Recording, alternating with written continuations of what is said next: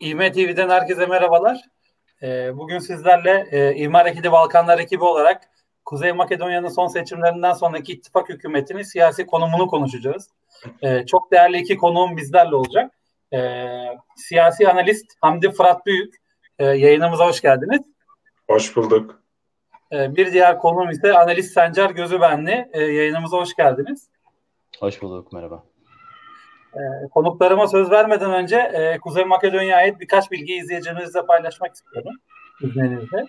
E, Kuzey Makedonya toprakları dünyanı dünyaya birçok başarılı yazar, siyasetçi, komutan, akademisyen e, yetiştirmiştir. E, bunların içinde e, dünyaya mal olmuş en büyük kişilerden biri Büyük İskender'dir. E, Büyük İskender milattan önce yaşamış e, ve hükümdarlığı süresi zarfında Yunanistan'dan Kuzeybatı Hindistan'a kadar uzanan antik dünyanın en büyük imparatorluğunu kurmuştu. Ee, aynı zamanda diğer önemli bir şahsiyet e, Gazi Mustafa Kemal Atatürk e, lise öğrenimini Manastır şehrinde bulunan Manastır Askeri İdadisi'nde okumuştu. Ee, Kuzey Makedonya Yugoslavya'nın dağılması sonucu 1991 yılında e, hiçbir çatışma yaşamadan bağımsızlığını kazanmıştır. Kuzey Makedonya küçük bir ülke olmasına rağmen etnik yapı açısından birçok vatandaşın yaşandığı bir ülkedir. Son sayımlara göre 2 milyonluk bir nüfus yaşamaktadır. E, nüfusun %64'ü Makedonlar, %25'i Arnavutlar, %4'ü Türkler, %3'ü Romanlar ve e, kalan diğer e, kısımsa diğer ülke vatandaşlarına ait. E, Makedonya'da Ortodok nüfus %65 ile Makedon Ortodokslarına ait. 33'ü de %33'ü de Müslümanlardan oluşmaktadır. Ee, Kuzey Makedonya'da ise e, Türkçe bölgesi olarak resmi dil kabul edilmektedir. E, şimdi konuklarımızla Temmuz ayında gerçekleşen son genel seçimleri ve bu seçimler sonrası oluşan hükümeti konuşmak istiyorum. E, öncelikle sorumu Sencer'e soracağım.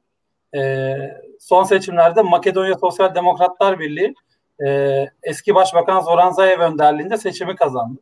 E, bu sonuç Kuzey Makedonya için nasıl değerlendiriyorsun? Seçim sonrası kurulan hükümet ve bu hükümetten halkın beklentileri nelerdir? Ee, yorumlarını rica ediyorum. Şimdi teşekkürler öncelikle. Ee, Haziran ayından beri Balkanlarda Covid-19'a rağmen e, bir seçim e, dönemi geçiriyoruz. E, işte Hırvatistan, Sırbistan, önce Sırbistan, daha sonra e, Hırvatistan, Makedonya, e, Karadağ e, bu şekilde devam ederken e, tabii e, bir sesiyle halinde e, birbiri ardından seçimler e, tamamlandı. Bu seçimler arasında sosyal demokratların başarılı olduğu tek e, ülke Kuzey Makedonya'ydı. Bu e, ayrı bir yerde kalsın. E, ama tabii bize bakan yönleriyle de e, çok fazla örnek teşkil ettiğini söyleyebiliriz Kuzey Makedonya'nın ve Makedonya seçimlerinin. E, şimdi tabii e, çok az bilinen bir coğrafya olmasına rağmen Kuzey Makedonya e, en fazla ziyaret edilen e, coğrafya. Fakat siyasi anlamda çok fazla ilgi çeken bir bölge değil. Çünkü inanılmaz bir dinamik siyaset var. Çok fazla taraf var. Taraflar içerisinde de taraflar var. Çok etnikli bir yapı, çok dinli bir yapı. Ve bu etnik grupların azınlık tanımları da birbirinden farklı, toplum tanımları, topluluk tanımları da birbirinden farklı. E, ve dolayısıyla çok taraflı, e, çok seçimli, e, erken seçimler ülkesi olarak e, değerlendiriliyor e, Kuzey Makedonya. E, ve aynı zamanda demokrasi, e, konsolide demokrasi ve seçim demokrasisi arasında kalmış e, sıkışmış bir stabilitokrasi yani e, istikrar demokrasisi e, tabiri caizse. E, bu e, noktada tabii son seçimlerden önce aslında şunu söylemek gerekiyor. Kuzey Makedonya'nın e, modern Kuzey, Kuzey Makedonya Cumhuriyeti tarihini üç dönemde ele almak gerekiyor aslında.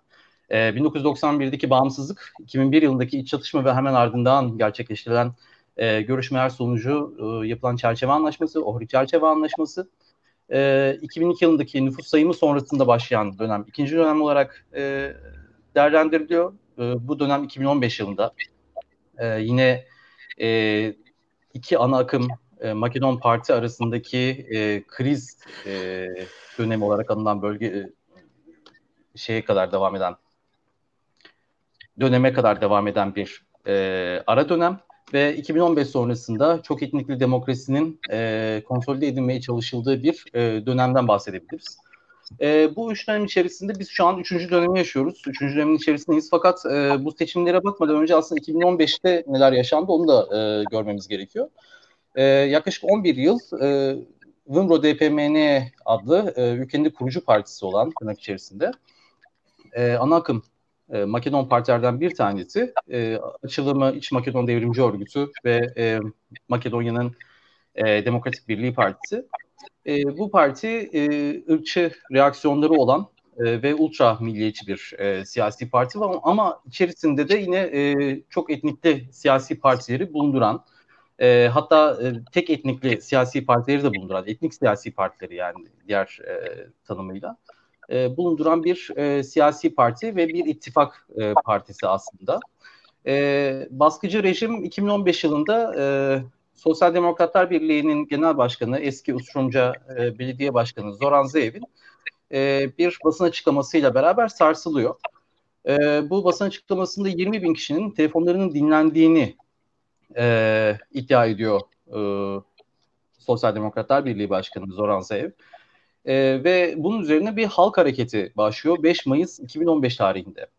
E, bunun hemen ardından e, 4 gün sonra 9 Mayıs'ta e, Kumamova şehrinde çok etnikli bir e, şehir kuzeyde e, yer alan, Kuzey Makedonya'nın kuzeyinde yer alan e, bir şehir. E, Arnavutların azınlıkta olduğu, Makedonların çoğunlukta olduğu, e, ülkenin de e, etnik e, dağılımına hemen hemen yakın bir e, şehir. E, burada adı hiç duyulmamış, 2002'den beri, 2001 yılındaki iç savaştan beri hiç duyulmamış bir e, örgüt tarafından e, Makedon e, ordusuna, e, silahlı kuvvetlerine karşı bir hareket başlıyor, bir direniş başlıyor. E, ve bu kanlı e, bir şekilde bastırılıyor. E, iki taraftan da hem Arnavut e, direnişçilerden hem de e, Makedon ordusundan e, kayıplar veriliyor. Ve e, bunun sonucunda e, tabii bu zaten hassas olan etnik gerilim biraz daha hassaslaşıyor. E, fakat tabii e, bunun bir siyasi kriz döneminde gerçekleşmiş olması e, insanların kafasında bir soru işareti oluşturuyor. Yani işte 5 Mayıs'ta biz gösterilere başlıyoruz ki toplumsal gösteriler. E, bunun hemen ardından 4 gün sonra e, hani adı duyulmamış bir örgüt e, bir e, direniş başlatıyor kendilerince e, ve e, Arnavutların durumu gerçekten e, orada e, hani e, çok hassas bir konu. E, Arnavutların hem hak e, temelli e, başlayan direnişleri 2001 yılında e, hem de e, Kuzey Makedonya'nın azınlık rejimi e, ya da e, yeni adıyla topluluk rejimi aslında çok hassas Arnavutlara karşı. E, ve e, bu hassas yapıların oynandığı şüphesi hakta e, yer bulunca, taban bulunca e, insanlar tabii e, geri çekiliyorlar bu meselede ve kimse sahiplenmiyor. Ne Arnavut direnişleri ne de e, onlara destek veren küçük siyasi partileri. Hatta ülkedeki en büyük e, e, Arnavut siyasi parti ve 2001 yılındaki e, direniş örgütünün, e, UÇK Makedonya'nın e, liderinin bugün liderlik ettiği siyasi parti bile e, sahiplenmiyor. E, ve o bölgeye giden e, ilk lider Sosyal Demokratlar Birliği'nin Etnik Makedon Genel Başkanı Zoran Zaev oluyor. E, daha sonra e, bu çatışma durumunun çözümlenmesi için tabii ki e, e, araya hani gruplar giriyor. Başta Sosyal Demokratlar Birliği Başkanı e, Zoran Zaev olmak üzere. E, fakat sonrasında e, tabii gösteriler kaldığı yerden devam ediyor. Yani aslında o çatışma durumu karşılık bulmuyor halkta. E, ve bunun sonucunda da Prejino'da e, bir anlaşma imzalanıyor. E, ki bu anlaşma aslında 2001 yılında çatışmayı sonlandıran Ohri Çerçeve Anlaşması'nın devamı niteliğindeki bir anlaşma. E, bu anlaşmaya göre e, bir seçim hükümetinin, e, teknokratlardan oluşan bir teknik hükümetin e, hayata geçirilmesini kapsayan bir anlaşma. E, ve bu anlaşmanın sonucunda da e, bir seçim kararı alınıyor. E, ülke seçimlere gidiliyor. E, gitmesi üzerine bir e, hükümet kuruluyor. 2016 yılının Nisan ayında da e, seçimlerin yapılması kararlaştırılıyor. Fakat seçimler yapılamıyor. E, Makedonya'da bir şey yapılacak denildikten sonra e, onun yapılma kararının alınması için aradan bir 6 ay falan geçmesi gerekiyor. Bu artık bir tahammül oldu. E, nüfus sayımı haricinde. E, nüfus sayım 2002'den beri yapılacağız, her sene yapılacak e, hesapta. Fakat 2002'den beri yapılamıyor. E, en son işte iki sene önce yapılacaktı. Şimdi işte Nisan 2020'de yapılacaktı. E, fakat seçimler yapılamayınca Nisan 2016'da yeni seçim tarihi Aralık 2016'ya veriliyor ve 2016 tarihinde Aralık 2016'da seçimler yapılıyor. Bu seçimlerde de sosyal demokratlar e, ciddi bir başarı elde ediyorlar. Yine ikinci parti oluyorlar Vımro DPMN'nin hemen arkasından fakat e, yine de hükümeti kurmaya çok yaklaşan bir e, siyasi hareket oluyor. E, en çok yaklaşan siyasi hareket oluyor Vımro DPMN'den sonra. Vımro DPMN'nin e, eski iktidarın e, koalisyon görüşmeleri, istikşafi görüşmeleri tırnak içerisinde e, başarısız olunca e, Cumhurbaşkanı e, zorla da olsa, Avrupa Birliği'nin baskısıyla da olsa e, seçim kurma görevini Zoran Zayev'e veriyor ve Sosyal Demokratlar e, uzun bir aradan sonra 2004'ten beri ilk defa e, hükümeti e, kurma görevini alıyor ve başarılı da bir hükümet e, kuruyorlar. 2016'dan 2019 e, yılındaki Macron krizine kadar e, devam eden bir hükümet 3 yıllık. E, ve bunun sonucunda e, işte o dönem içerisinde ülkenin adı değişiyor. E, Prijno Anlaşması'ndan kaynaklanan aynı zamanda o çerçeve anlaşmasından sağlanamayan haklar azınlıklara sağlanıyor ki e, azınlık dediğimiz yani topluluk dediğimiz etnik topluluklar e, tam adı. E, Kuzey Makedonya biraz farklıdır. Tabii ilerleyen zamanlarda buna değineceğiz ama e, yani tanımlar farklı aslında. Hani Balkanların genelinde e, azınlıklar işte e, çoğunu olmayan gruplar e, olarak tamamen bir genelleme içerisinde ele alınırken e, Kuzey Makedonya'da Arnavutlar için ayrı bir e, yer tahsis edilmiş. E, nüfusu %20'nin e, üzerinde olan azınlıklar, e, nüfusu az olan topluluklar. Bir de nüfusu %20'nin altında e, olan nüfusu az olan topluluklar şeklinde. Biraz hani e, açılımı uzun ama bu şekilde ki e, ikinci gruba da işte Türkler, Romanlar, e, Sırplar, Boşnaklar, Ulahlar e, ve diğer azınlıklar giriyor. Bu diğer, azınlıklar da Ermeniler, Hırvatlar ve e, işte Yunanlar gibi e, Katolik Yunanlar. E, şimdi e, 2019 yılına geldiğimizde e, işte Prespa Anlaşması'yla sarsılan bir aidiyet duygusu var Makedonya içerisinde, e, Kuzey Makedonya içerisinde. E, birkaç defa daha da Makedonya dedim ama e, affoluna hani Kuzey Makedonya hala alışmakta e, zorlanıyoruz, söylemekte zorlanıyoruz. E, Kuzey Makedonya'daki e,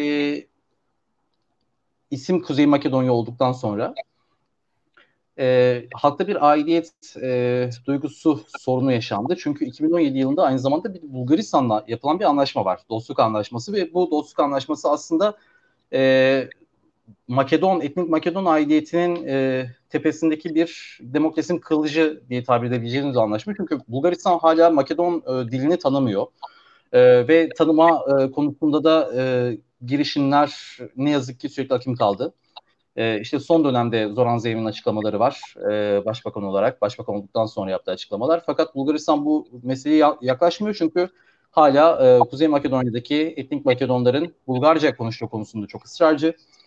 Bu da tabii ki Makedonya içerisinde bir aidiyet, yeni bir aidiyet krizi mi doğacak e, şeklinde bir şüphe oluşturdu. Tam da bunların hepsinin gölgesinde girilen bir seçim aslında e, bu seçimler. Normalde Nisan ayında yapılması planlanıyordu. Temmuz ayına e, Covid sebebiyle e, alındı ve o dönem içerisinde yeni teknik hükümet başlaydı. E, teknik hükümette azınlıklardan e, müteşekkil, siyasi azınlıklardan müteşekkil bir e, hükümet aslında. Yani muhalefetin de içerisinde olduğu, olmak zorunda olduğu daha doğrusu bir geçiş hükümeti. E, bunun sonucunda 15 Temmuz 2020 tarihinde bir seçim e, gerçekleştirildi ve bu seçimlerde e, Sosyal Demokratlar Birliği Partisi kısaca SDSM e, uzun bir aradan sonra ilk parti oldu. Yani 2004'ten beri e, birinci parti oldu. E, ve hükümeti kurma görevini alarak başarılı bir e, istikşafi görüşmeler süreci sonrasında e, Arnavutların en büyük partisi Demokratik e, Bütünleşme Birliği e, Partisi ile beraber e, iktidara geldi yeniden. Bu ikinci dönem, e, bu ikinci dönemi 2016'dan e, beri. E, neler olabilir e, bu süre zarfında? Tabii ki e, asıl gündem maddesi e, Avrupa Birliği ile ilişkiler, Avrupa Birliği süreci, üyelik süreci. Çünkü 2002 yılından beri e,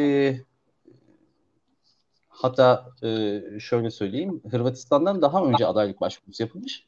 Ve e, adaylık başvurusu Hırvatistan'dan daha önce kabul edilmiş bir ülke Kuzey Makedonya. Fakat işte isim sorunu sebebiyle e, uzun bir süredir e, daha başlık açamamıştı e, Kuzey Makedonya. Fakat işte e, geçtiğimiz aylarda tam da seçim öncesine denk gelen dönemde e, başlıkların açılması e, kararı çıktı komisyondan ve e, artık Avrupa Birliği gündemiyle e, bir hükümet göreceğiz karşımızda. E, tabii e, aidiyet krizi de e, yine devam edecek gibi. Yani Bulgaristan'la çözülmesi gereken bir mesele. E, bu konu hem e, Bulgaristan hükümeti için ki e, merkez sağ hükümeti, Boyko Borisov hükümeti onlar için bir problem. Aynı zamanda e, merkez sağ ya da e, sağa yakın merkez sağ diyelim. E, Vımro DPMN için e, yani muhalefet partisi için çok e, hayati önem arz ediyor. Çünkü hem Prespa Anlaşması'na karşı hem de Bulgaristan'la yapılan dostluk anlaşmasına karşı e, Makedonya e, muhalefeti, siyasi muhalefeti ve dolayısıyla e, bütün gündem maddesi aslında bütün e, siyasi planları da bunlar üzerine e, kurulu muhalefetin. E, hükümetten en büyük beklenti şu an e, hali hazırda devam eden e, etnik, çok kültürlü ve çok etnikli demokrasinin konsolide edilmesi. E, bu konuda çalışmalar yapılıyor zaten e, ve bu şekilde de azınlıklara haklar sağlanarak e, Avrupa Birliği şartlılığı e, çerçevesinde de e, meseleler ele alınarak e, bir gelişme gösterilmesi bekleniyor e, hükümetten. Teşekkür ederim Sencer. E, Hamdi sen ne düşünüyorsun yeni hükümetle alakalı? E, sence bir başarılı devam ettirecekler mi? E, senden de yani yani bu hükümet uzun bir aradan sonra göreve geldi ve e, uzun zaman iktidarda kalan e, Vımro'nun, Gruevski'nin hükümetinin arkasından bir enkaz aldı desek yani Türkiye'de çok yaygın bir ifade enkaz devraldık. E, pek de abartmış olmayız. Yani baktığımız zaman Vımro ne bıraktı? İşte yozlaşmış kurumlar hatta Kumanova'da görüldüğü gibi silahlı çatışmaların bile olabileceği etnik tansiyonun çok yüksek olduğu bir atmosfer. E, su yolsuzlukların son derece yayıldığı hatta işte muhalif e, siyasetçilerin telefonlarının dinlenebildiği e, Avrupa gündeminden son derece uzaklaşmış, işte otokratik yönetimin iyice e, su yüzüne, yüzüne çıktığı, muhalifler üzerinde baskı, basın özgürlüğünün zarar gördüğü bir hükümet vardı. E, ama e, Zor, Zoran Zayev'in gelmesiyle beraber işler e, çok iyi istenilen düzey hala gelememiş olsa da işler iyi gitmeye başladı. Yani burada en önemli şeylerden biri bu Yunanistan'la devam eden isim sorununun bir şekilde çözülüyor olması, çözülmüş olması. Şey, Sencer bahsetti Prespa anlaşmasıyla ülkenin artık adı e, işte FYRMO Makedonya değil de e, Kuzey Makedonya e, Cumhuriyeti oldu. E, bu da uzun süren bir e, müzakere süreciydi. E, işte baktığımız zaman Yunanistan'da e, Siriza hükümetinin iktidardan düşmesinin en büyük nedenlerinden biri de aslında bu isim sorununun çözülmesi oldu. E, işte ülkenin adı Kuzey Makedonya Cumhuriyeti ama hala e, ulusun ve dilin adı Makedon. Macedonya İngilizcesi. E, o şekilde geçiyor. Bunun arkasında işte Avrupa Birliği ve NATO üyeliği yönündeki e, Yunanistan rezervlerini kaldırdı. Ambargosunu kaldırdı. Ve Makedonya hemen çok kısa bir süresinde NATO üyesi oldu. E, Makedonya ilk bu isim sorunu Yunanistan bu kadar bastırmazdan önce Makedonya'nın ilk Avrupa Birliği üyesi olacak e, Balkan ülkesi olduğu konuşuluyordu. Bu yönde tespitler vardı. Ama Makedonya'nın bloklamasıyla beraber, e, özlem Yunanistan'ın bloklamasıyla beraber bu süreç tamamen askıya alınmıştı. Şimdi işler tersine dönüyor. E, yeni hükümet de e, yani Arnavutları da içerisinde barındırıyor. Diğer e, azınlıklar da içerisinde. Karşıda olan yine Vımro hükümeti ve biraz daha e, sağ milliyetçi ve otokratik eğilimleri olan e, partiler e, ben başarılı olacağını düşünüyorum ancak yine de e, yani Makedonya'da her an her şey değişebilir. Yani Makedonya ciddi bir Balkan laboratuvarı baktığınız zaman çok fazla etnik e, kimlik etnik e, bileşen Makedonya'nın içerisinde yaşıyor ve dengelerde de sürekli olarak değişiyor. E, bu sadece ülkenin içindeki değişikliklerden değil, aynı zamanda ülke dışındaki değişikliklerden de etkilenebiliyor. Yani baktığımızda 2001 yılında e, yaşanan o kısa süreli iç savaş e, Makedonya'daki nedenler kadar aslında Kosova'da devam eden savaştan da kaynaklanıyordu. Yani o silahlar, savaşçılar vesaire hep Kosova'dan gelmişti. ben Makedonya'yı şu an Balkanların açıkçası yumuşak karnı olarak görüyorum. Yani herkes sürekli mesela hala Bosna'yı düşünür. Savaş çıkacak mı? Bir çatışma olacak mı? Bir siyasi kriz yaşanacak mı diye. Ee, ama ben Bosna'nın aksine e, genel genel düşüncenin aksine e, Makedonya'yı çok yakından takip ederim. Ne olacak, ne bitecek diye her zaman tetikte dururum. E, çünkü bütün e, coğrafyayı da etkileyebilecek bir kapasiteye sahip. Küçük bir ülke olmasına rağmen inanılmaz bir e, öneme sahip Tabii. Memleket. E, şimdi Sencer daha az önce bahsetti. Bu 2001'deki Ohri çerçeve anlaşmasını biraz e, değinmek istiyorum. E, hem izleyicilerimiz de bu konu hakkında bilgi sahibi olması açısından. E, bu Ohri çerçeve anlaşmasıyla Arnavutlara karşı temsil noktasında haklar verilmiş. E, ama diğer azınlıklar bu noktada e, anlaşma dışı kalıyor. Orada da ciddi bir Türk nüfusu var. E, evet. Hem Ohri Anlaşması'nın hem de e, Türklerin temsil noktasındaki son durumu Makedonya'da e, ne durumda? Sence? Ee, şimdi tabii e, rakamların Kuzey Makedonya'da, ya Balkanların genelinde böyle bir şey vardı. Tabii rakamların e, anlamı biraz da siyasi güç paylaşımı. Balkanların genelinde olan bir şey. Kuzey Makedonya'da daha fazla hissediyoruz bu durumu. E, 2001 yılında e, işte e, Fırat'ın da söylediği gibi e, 1999 yılında e, başlayan Kosova e, Kurtuluş Savaşı, e, 2000, 2000 yılında e, gelen geçici barış e, ve daha sonra e, devam eden süreç e, bir hak savaşı aslında. E, ve e, bu hak savaşının e, Kuzey Makedonya'da yansımaları var. Şimdi şöyle düşünmek gerekiyor. %64'ü e, etnik Makedonlardan e, ülkeye adını veren etnik Makedonya e, Makedonlardan e, müteşekkil bir e, etnik grup var. Bir de e, %25 civarında e, gerçekten e, akraba topluluğu akraba topluluklarla yan yana yaşayan bir e, grup var aslında. Bir tarafta Kosova var, bir tarafta Arnavutluk var. E, ve e, bu üçgen içerisinde e, Arnavutların da bir hak talebi oluyor. 2001 yılında başlıyor bu talep. Fakat tamam doğrudan e, Kosova'daki e, gelişmelerle e, bağlantılı. Hani biz sürekli işte Balkanlarda işte toprak değişimi, e, işte Preşeva Vadisi ile Kuzey Mitrovica'nın e, toprak değişimi vesaire e, gündeme geldiği zaman e, ya da işte e, Bosna Hersek'teki Dayton Anlaşması'nın e, işte revize edilmesi vesaire gündeme geldiği zaman bir domino etkisinden bahsederiz. Aslında o domino etkisinin de e, 2000 yılında e, hani ilk taşın Kuzey Makedonya'ya devrildiğini görüyoruz. E, ve o taş devrildiğinde e, işte çatışmalar e, başladı. Özellikle e, Arnavutların yoğun olarak yaşadıkları e, ve konsantre olarak yaşadıkları aslında e, kuzeybatı Kuzey Makedonya, yani Kuzey Makedonya'nın kuzeybatısı. İşte Tetovagosi var, e, Kırçova ve işte Ohri'ye kadar devam eden bir hat içerisinde, Ohri haricinde e, işte Devre vesaire. E, bu bölgelerdeki e, Arnavutlar tabii nüfusun çoğunluğu bu bölgelerde e, etnik Arnavutlardan oluşuyor ve dolayısıyla e, bir hak talebiyle e, başlıyorlar. Bir hak direnişine başlıyorlar. E, Kosova'dan da tabii Kosova Savaşı'nın hemen ardından gerçekleştiği için Kosova'dan da savaşçılar geliyor. Fakat bu durumu e, tabii genelde özellikle son dönemde e, işte ne Osmanlıcı e, bakışı temsil eden e, işte analizler Haç Hilal Savaşı gibi e, değerlendirdiler ama aslında e, çok etnikli bir e, yapıdan bahsetmiyoruz. Çok dinli bir yapıdan bahsediyoruz burada. E, çünkü Kosova'dan Katolik savaşlar e, Müslüman Arnavutlarla savaşmaya gelirken diğer tarafta Makedon e, ordusu içerisinde Müslüman Türkler vardı. E, ve Müslüman Türkler Arnavutları desteklemediler e, Kuzey Makedonya'da e, ki e, birçok sebepleri var desteklememek için. E, Makedonları da desteklemediler diğer taraftan. E, şimdi dolayısıyla e, tarafsız olan bertaraf olur sözünün tam olarak e, yaşandığı bir coğrafya aslında Kuzey Makedonya hak anlamında. Hakça temsil anlamında. E, çünkü Arnavutlar ve Makedonlar arasında yapılan e, çatışmada e, toplamda nüfusun %90'ı tırnak içerisinde çatışmış oluyor ve %10'luk bölüm e, haklardan yararlanamıyor.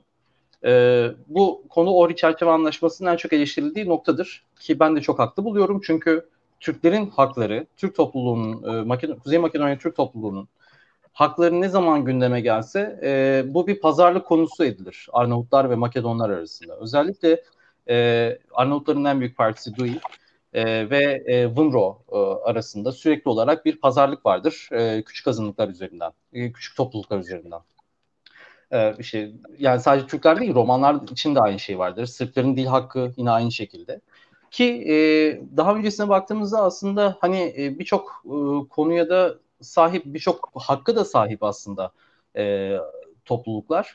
E, işte Türkçe e, ana dilde yayınları 1945'te başladığını görüyoruz. Yani Yugoslavya kurulur kurulmaz Aralık ayında 1945'te e, MRT, e, şimdiki adıyla MRT, o zaman Üsküp Radyosu Türkçe yayın yapmaya başlıyor haftada bir saat. E, aynı yıl e, işte Tefeyyüz e, ilkokulu, ilk ve ortaokulu Türkçe ana, ana dilde eğitime başlıyor.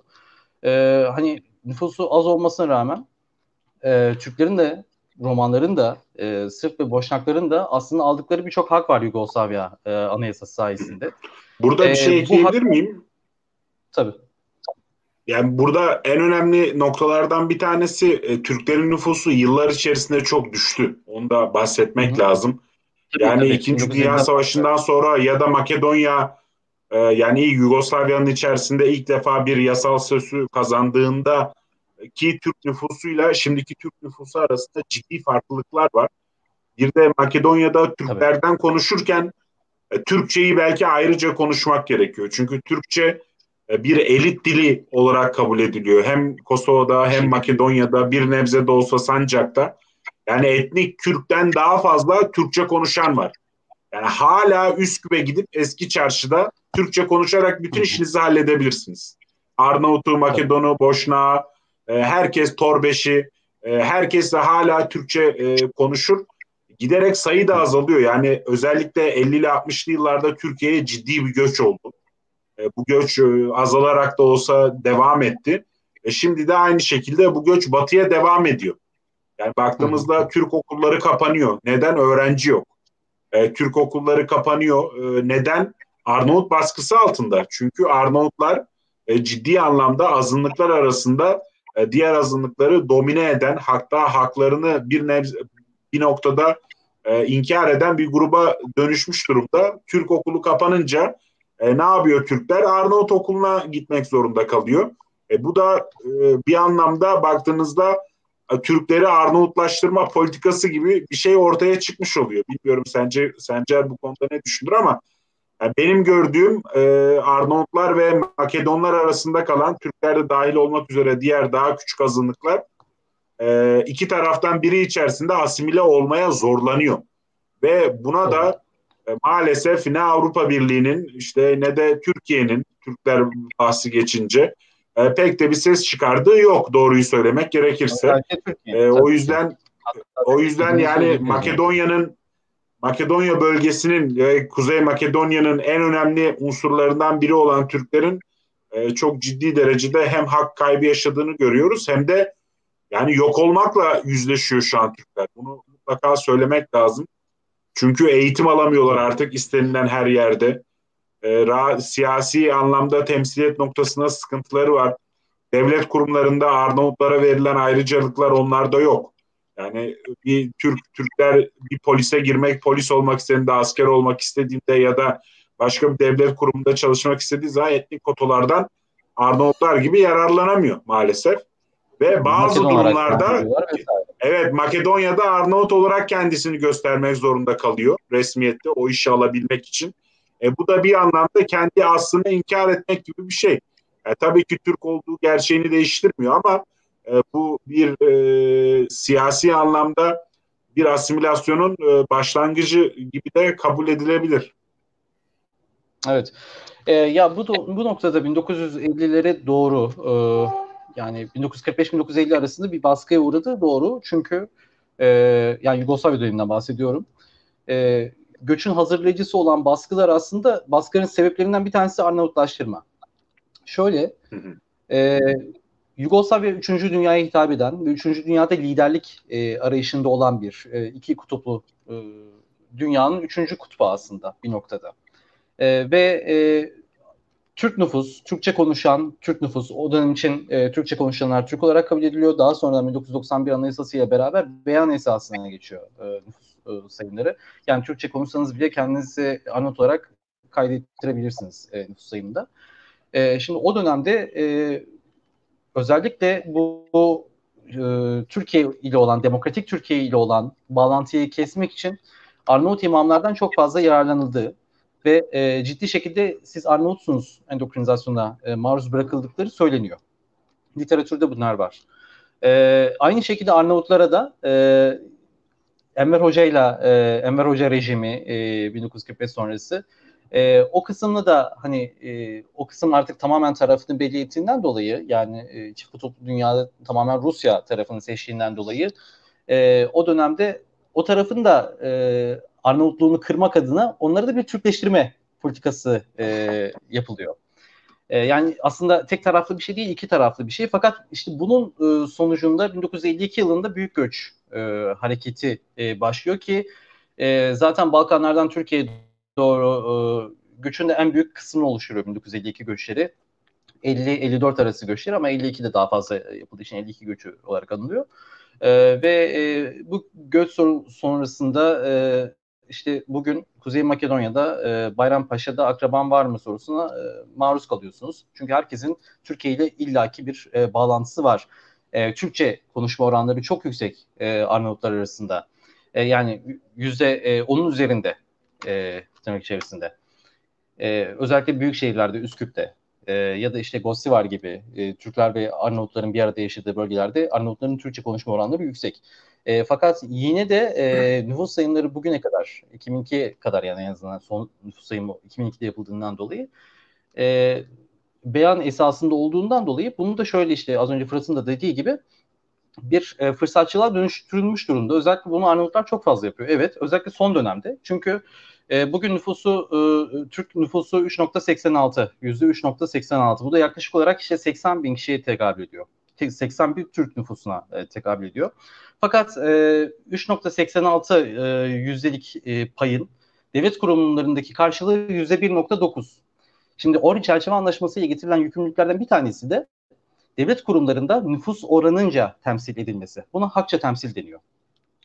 E, fakat tabii e, yani sonuçta egemen e, e, yine bunu da tırnak içerisinde kullanıyorum. Egemen etnik grup Makedonlar olduğundan dolayı Makedonların oranı bugün yüzde seksenlerde. Ondan sonra Arnavutlar geliyor. Yine e, nüfuslarınca temsil edilmiyorlar. Ama nüfuslarında oranda en az temsil edilen etnik gruplardan bir tanesi de e, Türkler. Bugün yüzde 1.9 ki son dönemde işte son sosyal demokrat hükümet zamanında bu biraz daha arttı. E, daha önce yüzde 1.4 civarındaydı. E, daha sonra işte e, 2016 sonrasında 1.6 ve şu anda 1.9 civarında. İşte yeni hedefte 2.1 Türk partilerinin e, getirdiği hedef. iktidardaki Türk partilerinin getirdiği hedef. E, şimdi böyle bir durum olunca o zaman e, şimdi Arnavutların da nüfusu yüksek ve bir Arnavut e, bir haktan yararlanmak için kendisini Türk olarak beyan ediyor. Noter tasdiki alıyor ve bununla beraber e, kuruluşa girerek zaten hani e, bunların yapıldığı bu uygulamaların e, çok fazla görüldüğü yerlerdeki daire başkanlarının tamamı Arnavut. E, yani bir etnik kayırmadan bahsediyoruz. Ha aynı şekilde e, yani hani daha az gruplar yani e, Ori çerçeve anlaşmasına geçmeyen gruplardan Torbeşler, Müslüman Makedonlar yine aynı şekilde hani Makedonlarla beraber yarışmaktansa e, Türklerle beraber ya, yarışmayı tercih ediyorlar ve e, sınavlara Türk olarak giriyorlar. E, Türkler yine aynı şekilde Makedon olarak e, hani özellikle Doğu Makedonya'da e, girenler var ama daha çok e, bunun e, fırsatçılığını yapanlar ne yazık ki Arnavutlar. E, ya bunun sonucu da tabii ki e, ya, bu bir gerilim yaratmıyor. Bu sadece bir e, suistimal e, durumu yaratıyor. Ya az önce söylediğim gibi yani e, rakamların anlamı aslında siyasi güç. Yani o çerçeve anlaşması bir güç paylaşımı anlaşması aslında. E, Prijin Anlaşması da bir güç paylaşımı anlaşması. E, Prespa Anlaşması da bir e, işte güç paylaşımı değildi. O zaman işte rakamlar konuşulmadığından dolayı bir aidiyet e, anlaşması. E, yani dolayısıyla bütün Kuzey Makedonya'daki e, iktidara gelen e, hükümetlerin, e, iktidara gelen ittifakların, çünkü siyasi partilerin tek başına iktidar olması mümkün değil e, siyasi sisteme göre. E, İlla çok etnikli olmak zorunda. E, bu durumda e, uğraştıkları, uğraşacakları en büyük problem aidiyet ve güç paylaşımı problemleri oluyor. Tabii ki bunları da e, Avrupa Birliği entegrasyonu e, içerisinde ele alıyorlar. Çünkü Avrupa Birliği'nin de e, hem aidiyet konusunda hem de e, çok etnikli demokrasi konusunda getirdiği, ülkeleri getirdiği, aday ülkeleri getirdiği bir e, şart e, var, şartlılık var. E, yani bu şekilde değerlendirilebilir e, güç paylaşım meselesi. Çok teşekkürler Sancar. Ee, izleyicilerimizin de kafasının daha fazla karışmaması için son toparlayarak yayını e, kapatabiliriz. Tabii ki konu çok derin. E, Balkanların tüm ülkeleri e, konuş konuş günlerce belki saatlerce e, bitmeyecektir. E, ama biz tabii bu yayınlarımıza Kuzey Makedonya son yayını değil, e, ikinci, üçüncü, dördüncü yayınlarında daha farklı konulara da daha detaylı gireceğiz. E, ben öncelikle Hamdi'den başlayarak son e, konuyla alakalı e, söylemek istediği bir şeyler var. Sonları dinlemek isterim. Yani Sencer çok iyi özetledi. Şimdi e, seçimleri konuştuk ve devamında da Türklerin haklarını konuştuk. Ee, yani giderek e, Arnavut ve Makedonlar arasında e, kalan diğer azınlıkların Türkler başta olmak üzere ciddi bir hak kaybı e, söz konusu ve iki tarafta yaptığı uygulamalarla aslında buna e, bir anlamda e, çanak tutuyorlar. E, dediğim gibi e, Türkler de kendi arasında e, çok da birlik içerisinde hareket ediyor demek e, zor. E, o yüzden bu noktada özellikle Türkiye'den e, Türkleri bir araya getirici ya da Türkleri ayrıştırmayacak e, politikalar gelmesi gerekiyor ki oradaki Türklerin hakkı e, korunabilsin. E, bu da e, gayet önemli. Tabii bu konu üzerine ayrıca bir yayın yapmak lazım. O yüzden e, bu kadar söyleyip e, ben bırakayım. Çok teşekkürler Hamdi. Ee, Sencer senin de son sözlerini alabiliriz konuyla ee, alakalı. Genel bir e, bilgi verebilirim belki Türk e, etnik Türk partilerle alakalı. E, bugün Kuzey Makedonya'da üç tane etnik Türk parti var. E, bunlar Türk Demokrat Partisi, Türk Hareket Partisi ve Türk Milli Birlik Hareketi e, partileri. E, son seçimlerde Türk Demokrat Partisi ve Türk Hareket Partisi Sosyal Demokratlar Birliği'nin öncülüğündeki ittifakta e, e, Mojemo e, ittifakında yani e, yapabiliriz e, ittifak içerisinde e, girdiler ve şu an e, ikisi de iktidarda birer e, hükümette birer milletvekiliye temsil ediliyorlar. E, Türk Milli Birlik Hareketi ise e, yine Ankara'nın desteklediği bir e, siyasi oluşumdu ve Vımro DPMN içerisinde e, seçime girdiler. E, şu an herhangi bir temsil yok mecliste e, Türk Milli Birlik Hareketi'nin. E, tabii bu üç parti bir araya gelmiyorlar. Gelmeleri çok zor. E, bunlar arasındaki en köklü parti Türk Demokrat Partisi. E, ama uzun süredir de iktidarda olan parti Türk Hareket Partisi. E, normal şartlar altında e, temsili, meclisteki temsili yüzde iki buçuk dolaylarında. E, yani tarih boyunca böyle. E, aynı zamanda buna ek olarak birer milletvekili, e, birer bakanlığı da temsil ediliyor Türk ve Roman e, topluluklar. E, fakat işte son düzenlemeye göre e, bütçede yapılan e, değişiklikler ve israf olarak görülmesi sebebiyle e, bu iki bakanlık kaldırıldı. E, ve dolayısıyla artık bakanlık vekilliği e, kadrosunda temsil edilecek e, Türkler.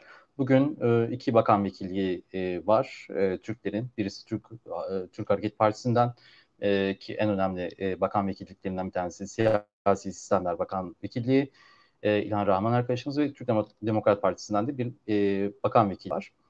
E, yani e, temsilde hep şu eleştirilir, e, Türk etnik Türklerin işte mecliste yokuz, siyasi olarak temsil edilemiyoruz, karar alma mekanizmalarında yokuz diye bir eleştiri geliyor haklı olarak.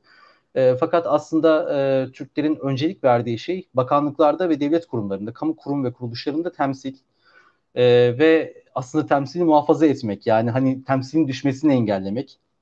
Çünkü gerçekten e, bir pazarlık var e, Makedonlar ve Arnavutlar arasında e, ve Türkiye e, bu konuda e, aslında hani tabii bu çok ayrı bir konu yani saatlerce konuşabileceğimiz bir konu ama e, akraba devlet yüküm, yükümlülüklerini yerine getirmediğinden dolayı e, bir tarafı destekliyor. Türkler içerisinde Arnavutlar arasında bir tarafı destekliyor. Makedonlar arasında da başka bir tarafı destekliyor. E, dolayısıyla e, yani bazı taraflar e, kazandığı zaman e, diğer taraf e, farklı şekilde itham edebiliyor e, kazanan tarafı ya da kaybeden tar- tarafı. Yani bir mikro boyutta da bir kutuplaşma var. E, tabii bunun da önüne geçilmesi gerekiyor. Çok teşekkürler Sencer. E, programımızı burada sonlandırıyoruz. E, hem Hamdi hem de Sencer'e katıldığı için çok teşekkür ediyorum. Biz teşekkür ederiz. Yugoslavya'dan dağılan ülkeleri işlemeye e, önümüzdeki süreçte devam edeceğiz. E, kalan ülkelerle beraber. E, gerçekten e, değerli bilgileri bizlerle paylaştınız. Hem izleyicilerimizle de. Çok teşekkür ederim. İyi günler diliyorum. İyi günler.